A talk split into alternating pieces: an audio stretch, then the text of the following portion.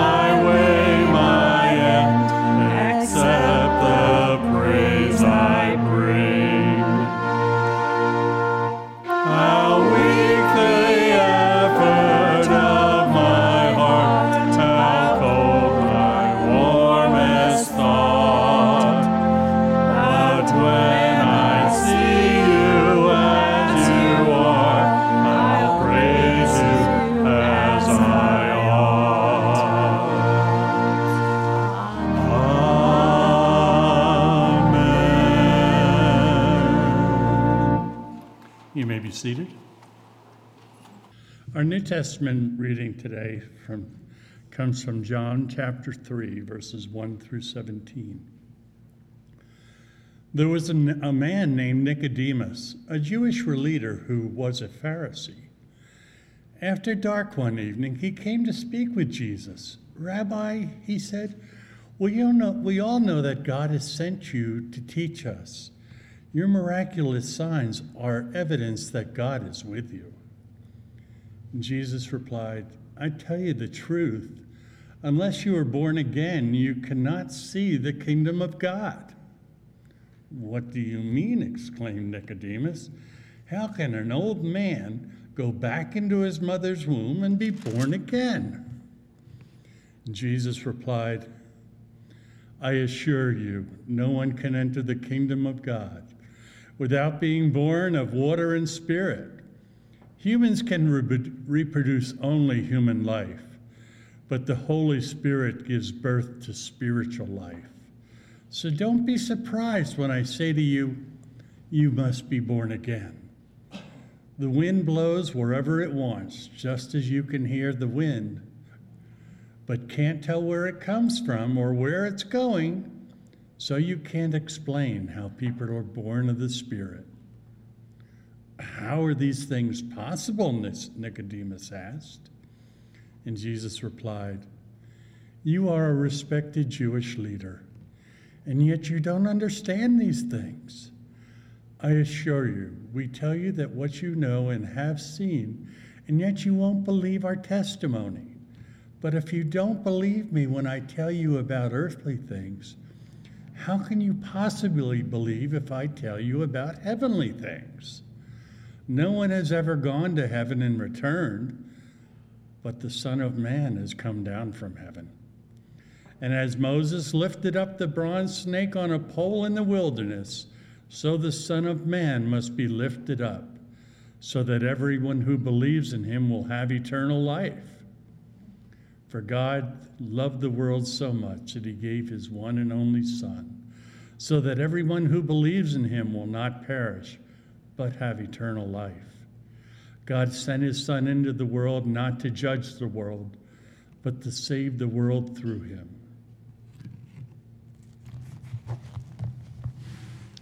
And if you take your bulletin, we have a responsive reading. As we remember those who have made the ultimate sacrifice for the freedoms we enjoy every day, we think of how they have followed in the footsteps of your Son, our Savior, Jesus Christ. Please hold our servicemen and women in your strong arms. Cover them up with your sheltering grace in your presence they stand in the gap for your protection. Also, remember the families of our troops. We ask for your unique blessings to fill their homes. We pray your peace, provision, and strength will fill their lives. May the members of our armed forces be supplied with courage to face each day. And may they trust in the Lord's mighty power to accomplish each task. Let our military brothers and sisters feel our love and support. In the name of Jesus, amen. Let us pray. Heavenly Father, we know all belongs to you, and we know that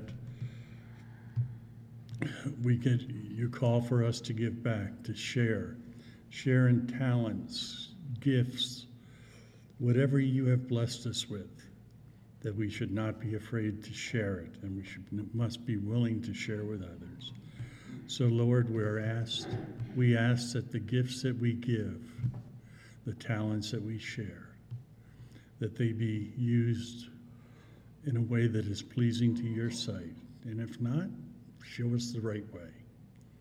This we ask in Jesus' name. Amen. So let's pray.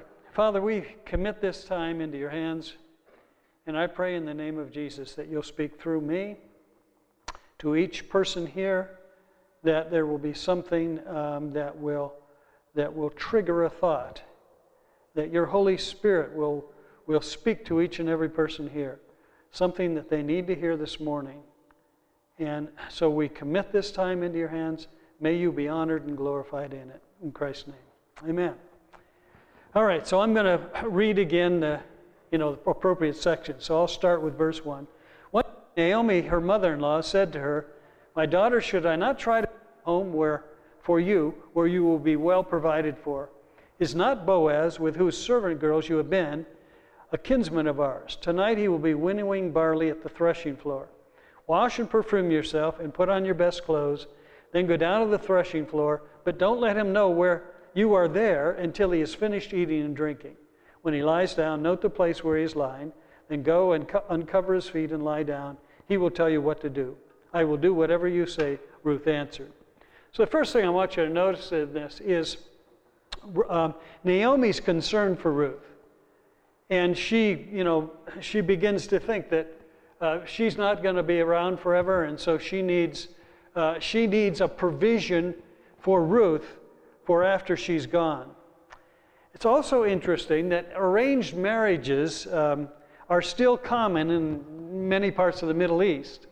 Uh, we always, you know, in Turkey, we've always seen this contrast. A lot of the village Turks, or I mean, a lot of the city Turks, uh, they, you know, fall in love and get married, and the, the two two young people get married. But in the villages, there's still many of them that are, it's an arranged marriage. And I have to admit, the older that, um, the more I like the idea of arranged marriages. Just kidding. but, you know, as a, as a parent, it uh, sometimes seems like a pretty good idea.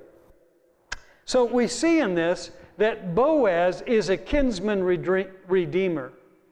Um, and both Naomi's and Ruth's um, were kinsmen, were part of uh, Boaz's family. Ruth through her husband Mahlon, but Naomi through her uh, husband Elimelech. And Naomi would test Boaz's commitment to being their provider and protector. And it looks like Boaz will fulfill his duty as the kinsman redeemer of the two widows on their paper. So she is, she is testing that. And she's saying, okay, let's put this to test and see if Boaz is going to step up as the kinsman redeemer. And then it talks about the winnowing barley on the threshing floor. And the probably the two grains, remember there was a barley harvest that would that would start uh, end, end of March and then roll into June, first part of June. But the barley harvest was followed by the wheat harvest. And tonight would the be threshed, the barley harvest. Now we don't know whether they waited until both harvests were done and then they would go to the threshing floor or not. Um, but they were threshing barley this night. And what they would do is they would remove, they, their, their purpose was to remove grain from the husk. So there would be a threshing floor like this, um, and we've, we've seen this many times in Turkey, where, and the animals would, would trample, they would have, uh, the next slide is another one of those, um, where, where the animals would go around and, and trample underneath the, the grain, and it would separate the, the grain itself from the husk. That's the whole idea of it. And then somewhere near there, there would be a threshing floor, and a threshing floor would be, um, there's another picture, and that's a, um, it's a, it's a wooden thing with stones on the bottom of it. And those stones would go around and, and do the same kind of thing. Again, we've seen that many times in Turkey. But then they would, outside the city somewhere, or the village, would have an area that they would choose because there was a nice flat place and where there was a, a, wind. And it couldn't be too much wind, it had to be just the right kind of wind. Too much wind, it would just blow everything away. If it weren't, weren't any, then you wouldn't have the process of what they would do is they would take a pitchfork uh, like that and throw it up in the air, and then the wind would carry away the lighter, you know, husk, but the grain would fall to the earth. And then they would take that grain and they would uh, put it through a sieve and that, and that would prepare then the, the grain. And so probably that's what's happening here because it talks about um, Boaz having a pile of grain. And that's what you would end up here. You would end up, when the whole process is done, a pile of grain. So this was, this, uh, where they're throwing up there, that's the winnowing. Um, and there would sometimes be a breeze from about 4 to 5 o'clock until a little bit after sunset. So they would do this the, the latter part of the day when that breeze came through and, uh, and then winnow the barley that way. So Naomi's plan was to have Ruth go down to the threshing floor because Boaz was staying there and he maybe he was staying there because of thieves would come by. We don't know exactly why he was down there, but um, but he was down at the threshing floor. And Naomi says, Make yourself attractive. Put on your best clothes, take a bath, put perfume on, make yourself attractive to Boaz. And he would, you know, drink and eat and be in good spirits, and then, uh, and then uh, wait until the middle of the night. And then when he woke up, then you can uh, make your case to be, uh, to ask him for his hand in marriage. So, what is interesting about this is that both of the, the, the women were taking a risk. All right, Boaz could refuse. Um, they, um, Ruth could be discovered at the threshing floor, and the threshing floor was, was oftentimes a kind of a place of sensuality. And so, you know, she's taking a chance. If she's discovered down there, uh, she could gain a reputation in town of being a loose woman, and all that she had, you know, tried to accomplish would be destroyed at that point. So they're taking a risk. But nevertheless, Ruth does what Naomi asks exactly. And, and we see through the whole story that she has been willing to whatever Naomi comes up with, she says, okay, I'll do it.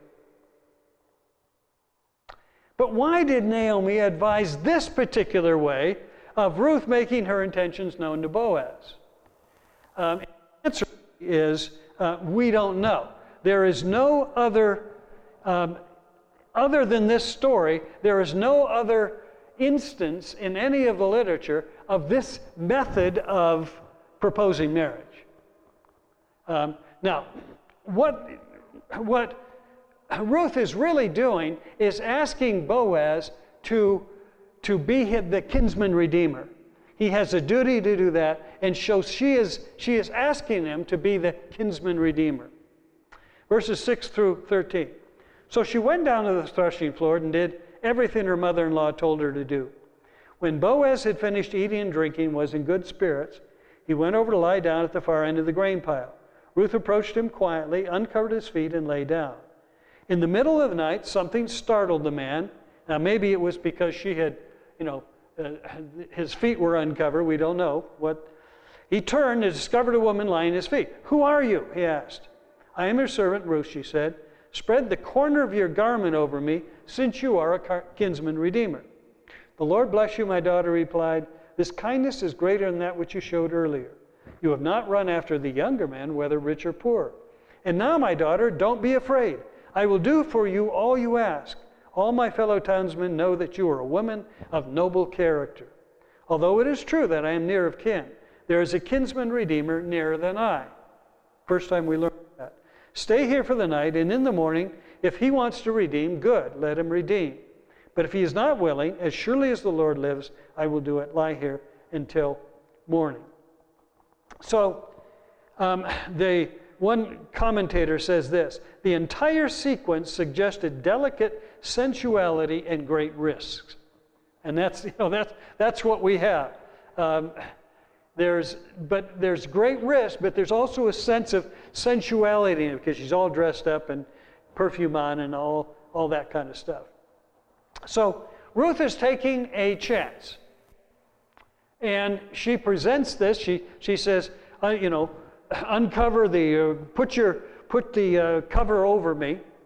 Uh, let, us see uh, exactly how he says it. Um, yeah, spread the corner of your garment over me since you are my a kinsman redeemer. And taking a chance, and but Boaz responds and says, you know, yes, I'll do it. but there's a kinsman redeemer n- nearer than me. But Boaz understood the meaning of the request very well. It didn't need any interpretation. He immediately responded and said uh, he knew exactly what she was doing. That she was asking Boaz for marriage to fulfill his as a kinsman. So,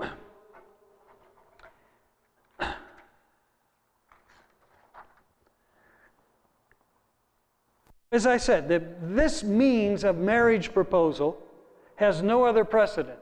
And especially, you know, coming from the young girl to the, you know, to the wealthy landowner, um, it's, it's, you know, without precedent.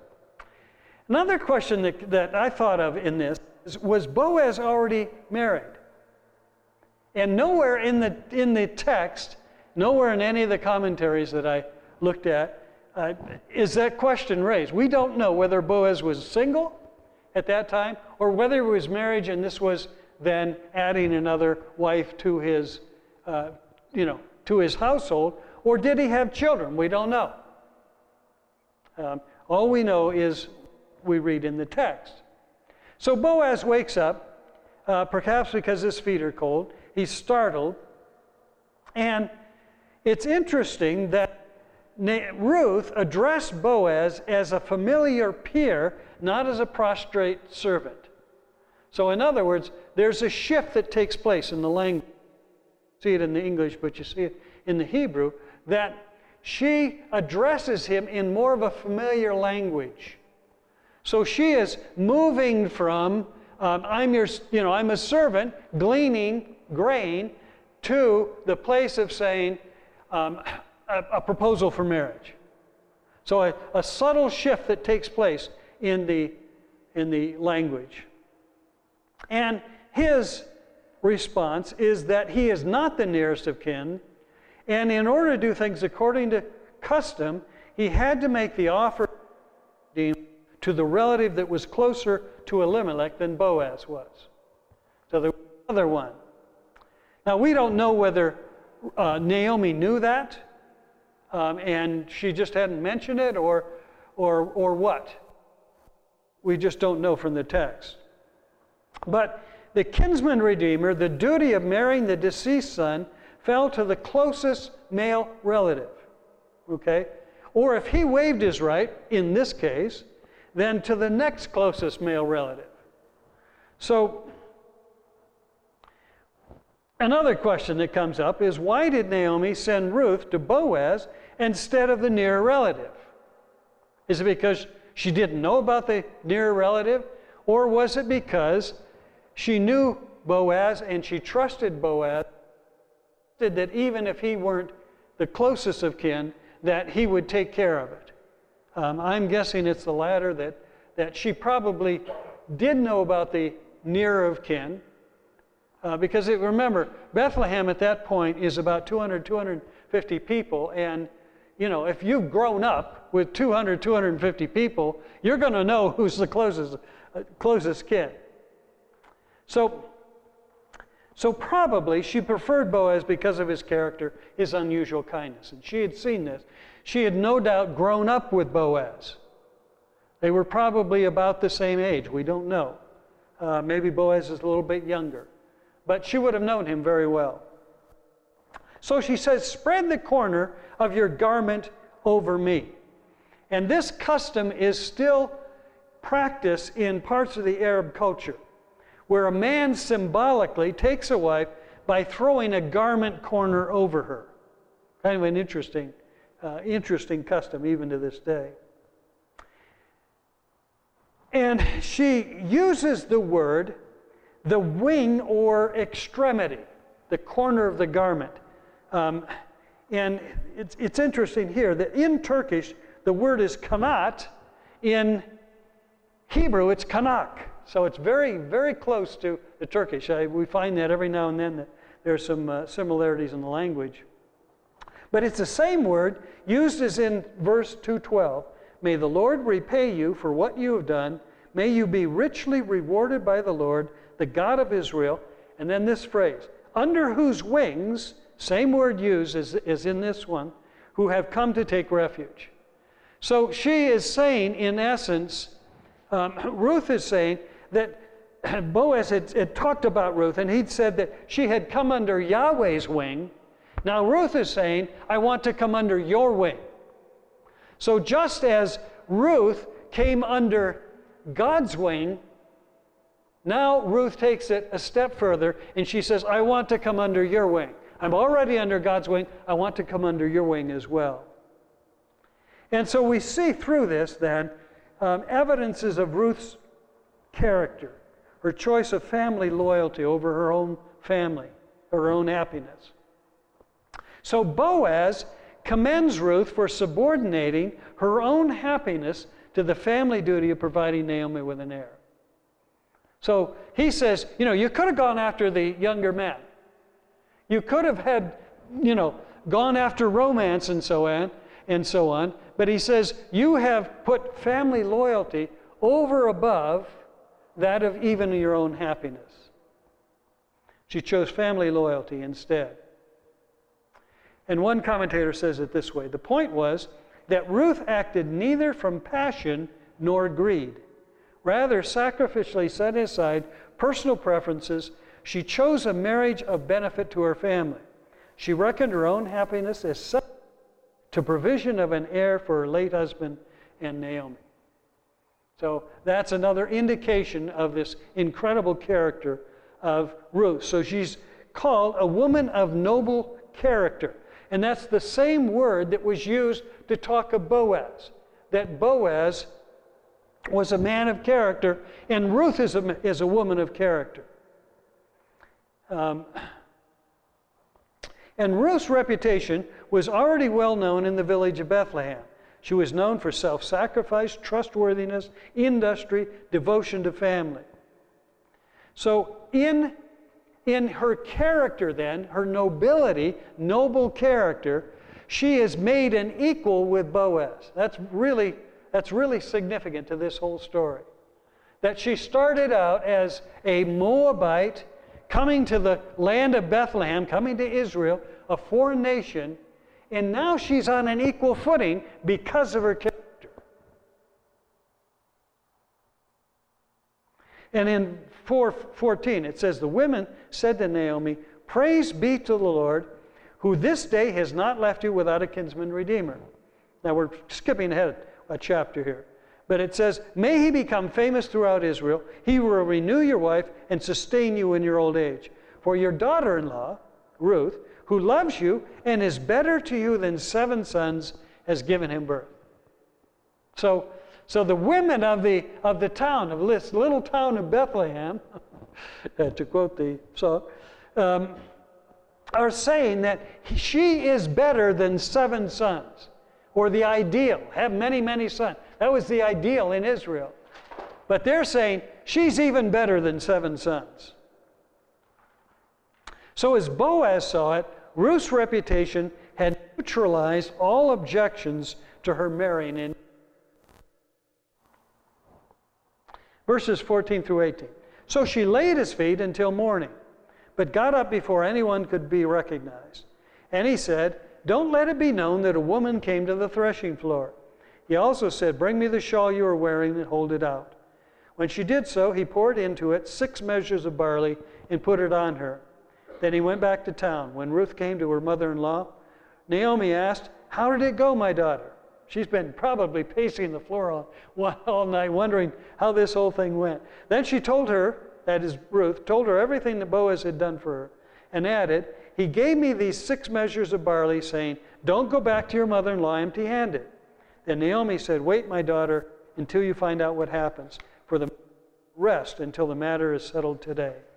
So, the first thing I want you to notice about this is that Boaz is protecting Ruth. Um, he says, Don't let anybody know that you've come to the threshing floor. Then wait until morning. He's trying to protect her from gossip in the, in the, in the town uh, of Bethlehem.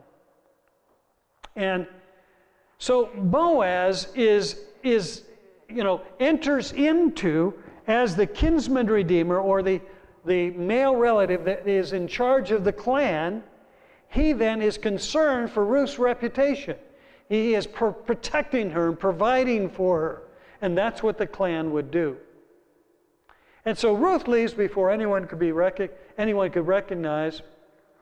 And, and Naomi knew Boaz's reputation. She, she knew that Boaz would do what he said he would do. So again, you have these two people with incredible character coming together in the land of Israel. And maybe part of the reason that Naomi took Ruth and went back to Bethlehem was based on the character of Boaz. And she knew that this man, Boaz, uh, would be willing to be kinsman redeemer for their family. And they you know, they were desperate. They had no, nothing else that they could count on but, but this entering into the clan and having the clan take care of them. So then it says that she was given, um, Boaz gave Ruth six measures of barley. Now it was probably six seahs of barley, three seahs ephah. So it was two ephahs of barley, or between 58 and 95 pounds of barley. it says, it says that, that uh, Boaz had to help her with a load. In other, you know, she put out her shoulder. Probably he put it around her back and she, you know, carried it and, uh, and went on home. But that's a lot of grain. That's a lot of weight to carry. So we see then these two widows come to Bethlehem with nothing.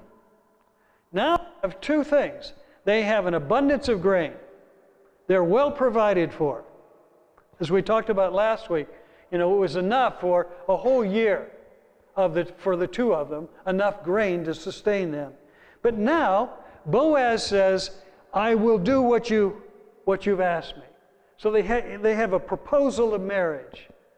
So, in just three chapters, they have gone from the place of abject poverty to a place of promise and a place of provision. So, it's pretty incredible. Well, what do we learn from this chapter? What are the lessons? Well, the first thing that we've been talking about is the importance of character. That if we have godly character, um, God will elevate our status. God will elevate who we are. And it's through our character that God blesses us when we have godly character. Ruth 2:1. Now Naomi had a relative on her husband's side from the clan of Elimelech, a man of standing whose name was Boaz.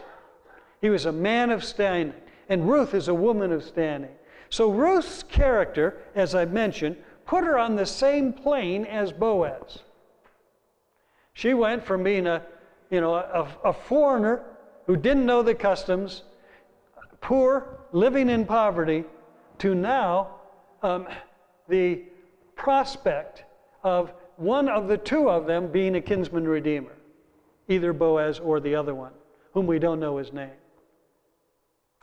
So verse 3:11 says, "Now my daughter, don't be afraid. I will do for you all you ask.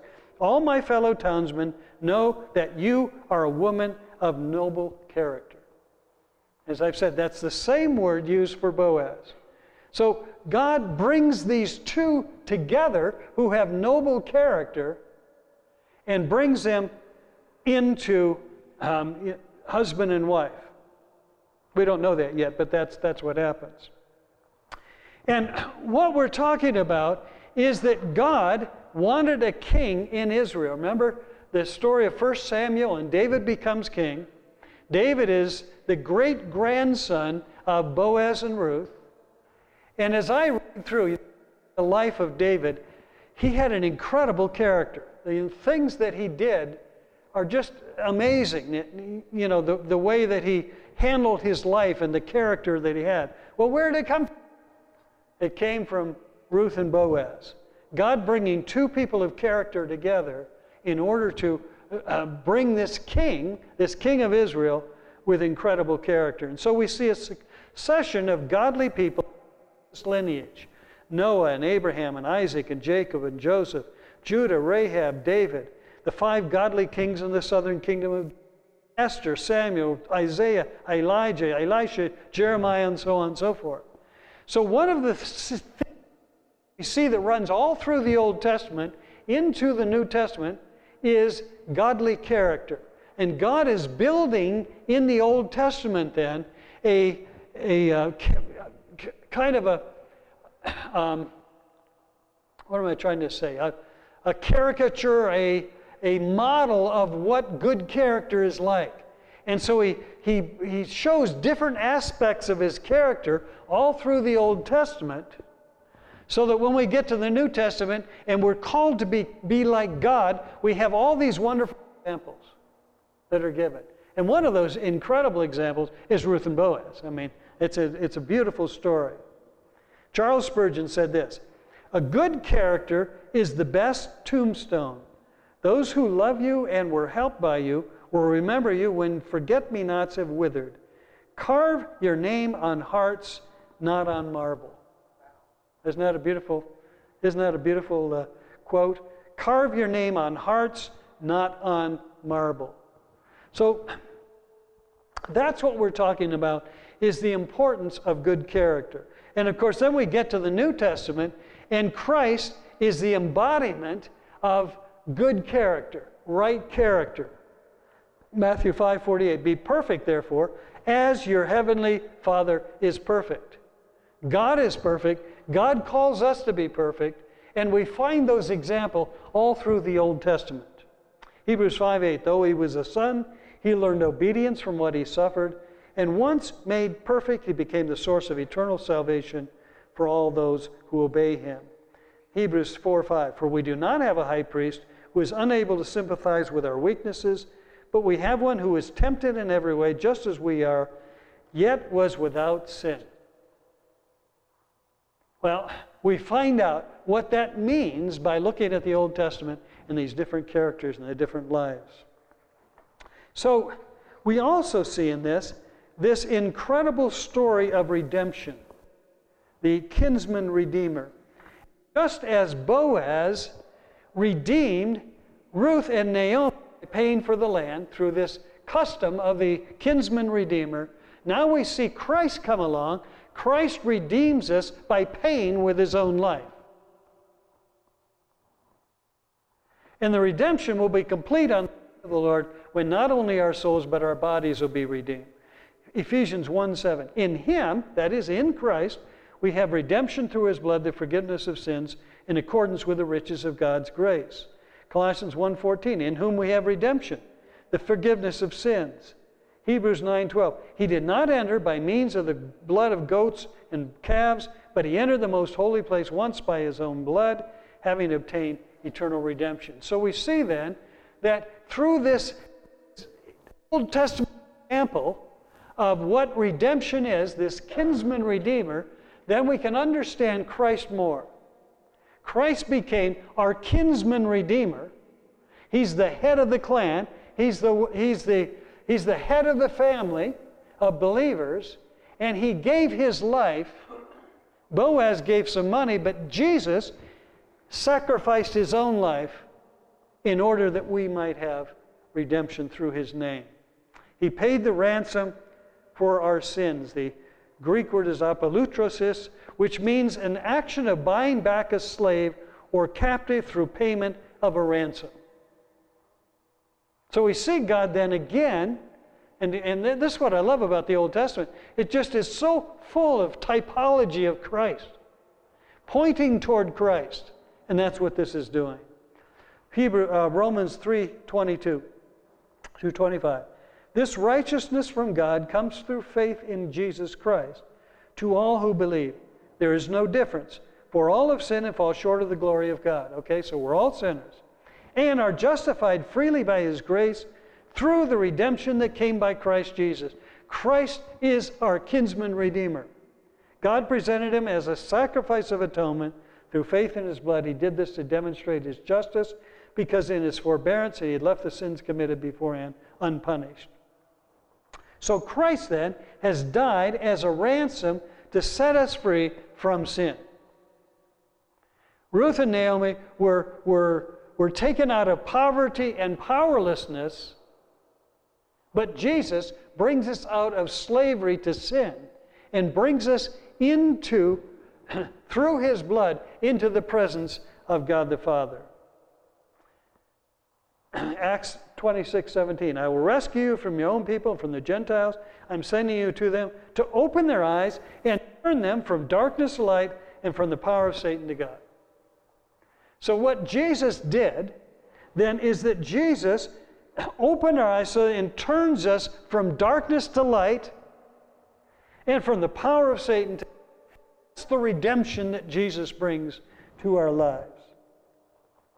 But even more, more than that, it's, it's really interesting to me that as Ruth and Naomi were, were taken and brought back into the clan of Boaz, remember they went into Moab and they were there 10 years.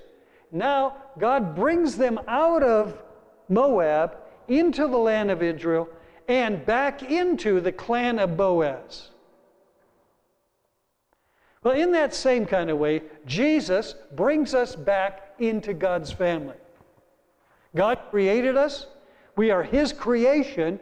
Jesus died in order to bring us back into the family of God, into a place that we should have had, but, but rejected. Jesus brings us into that family of God. And as members of the family, provision, forgiveness of sins, acceptance, love as children, and eternal, eternal inheritance. Boaz was able to provide these things for the two widows. Christ provides all these things for us as his children.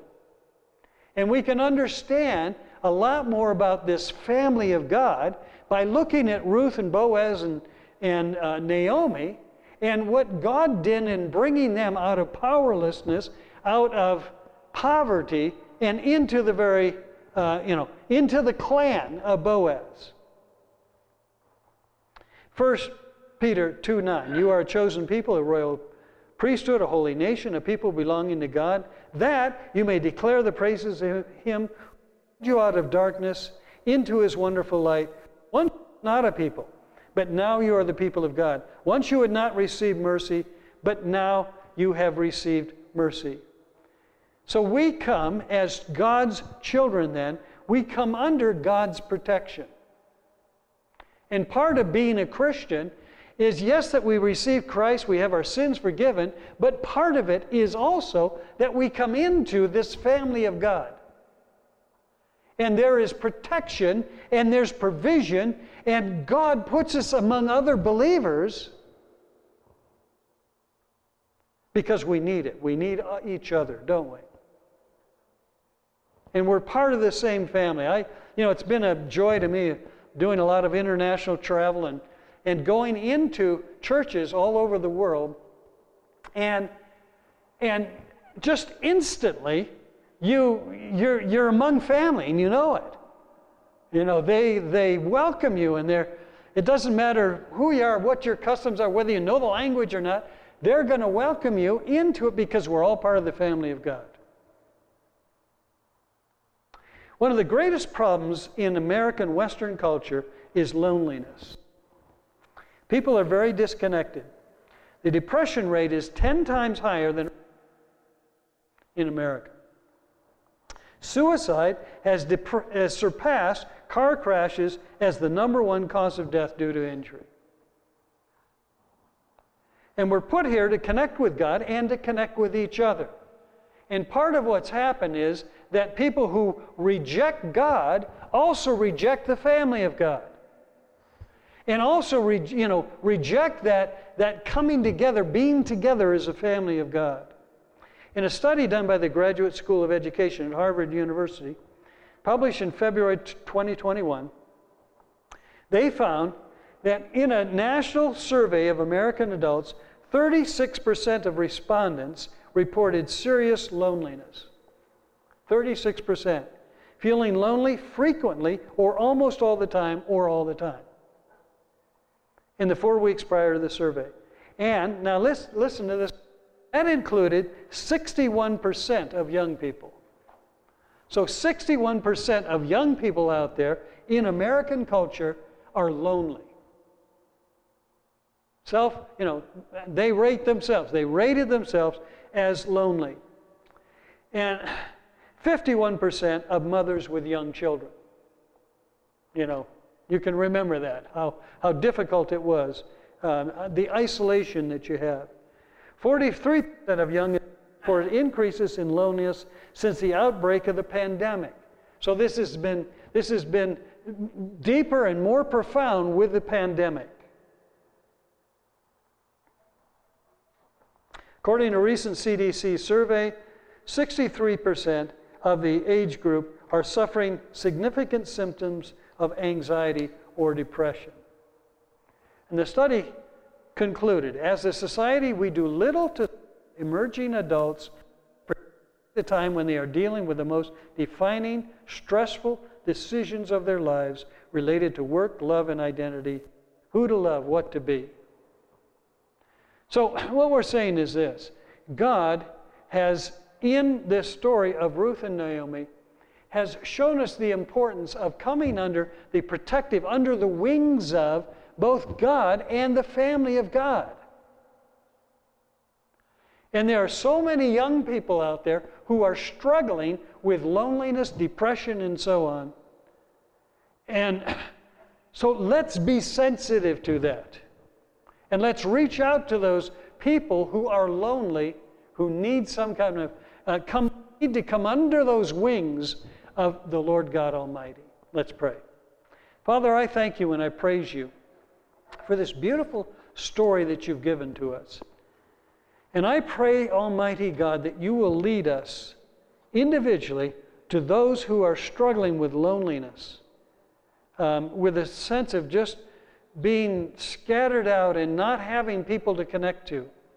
Father, give us sensitivity in reaching out to them. And we thank you that you have called us to be part of a family of God. And in that, Lord, is protection. In that calling, in that placement in a family, Lord, there's provision and, and protection and, and, and acceptance.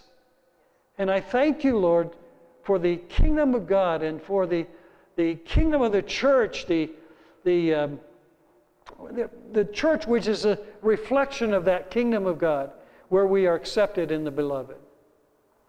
Give us sensitivity, Lord. Help us to make a difference out there in the world, we pray. In Christ's name. Amen.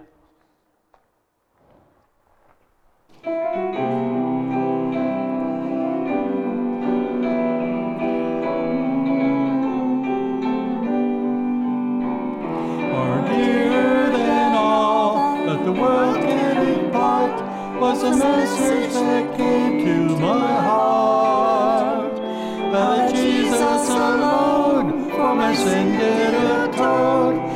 Calvary covers it all. Calvary covers it all. My past with sin and stain, my guilt and despair, Jesus took on him there and Calvary covers it all. The stripes that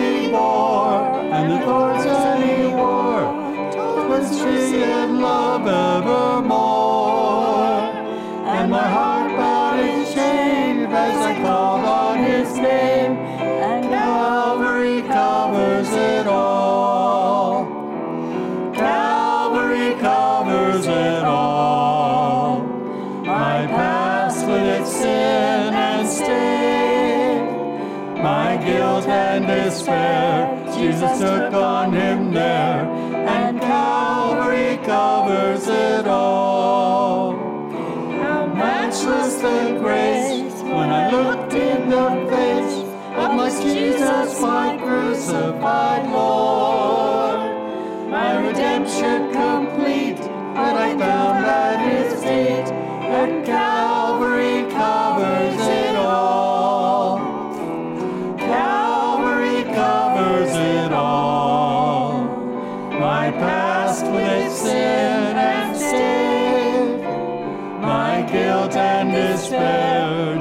took on him there, and Calvary covers it all. How blessed the thought that my soul by him bought shall be his in the glory on high, where with gladness and song.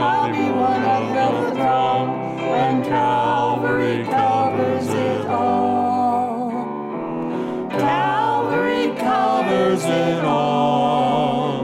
My past with its sin and stain, my guilt and despair, Jesus took on him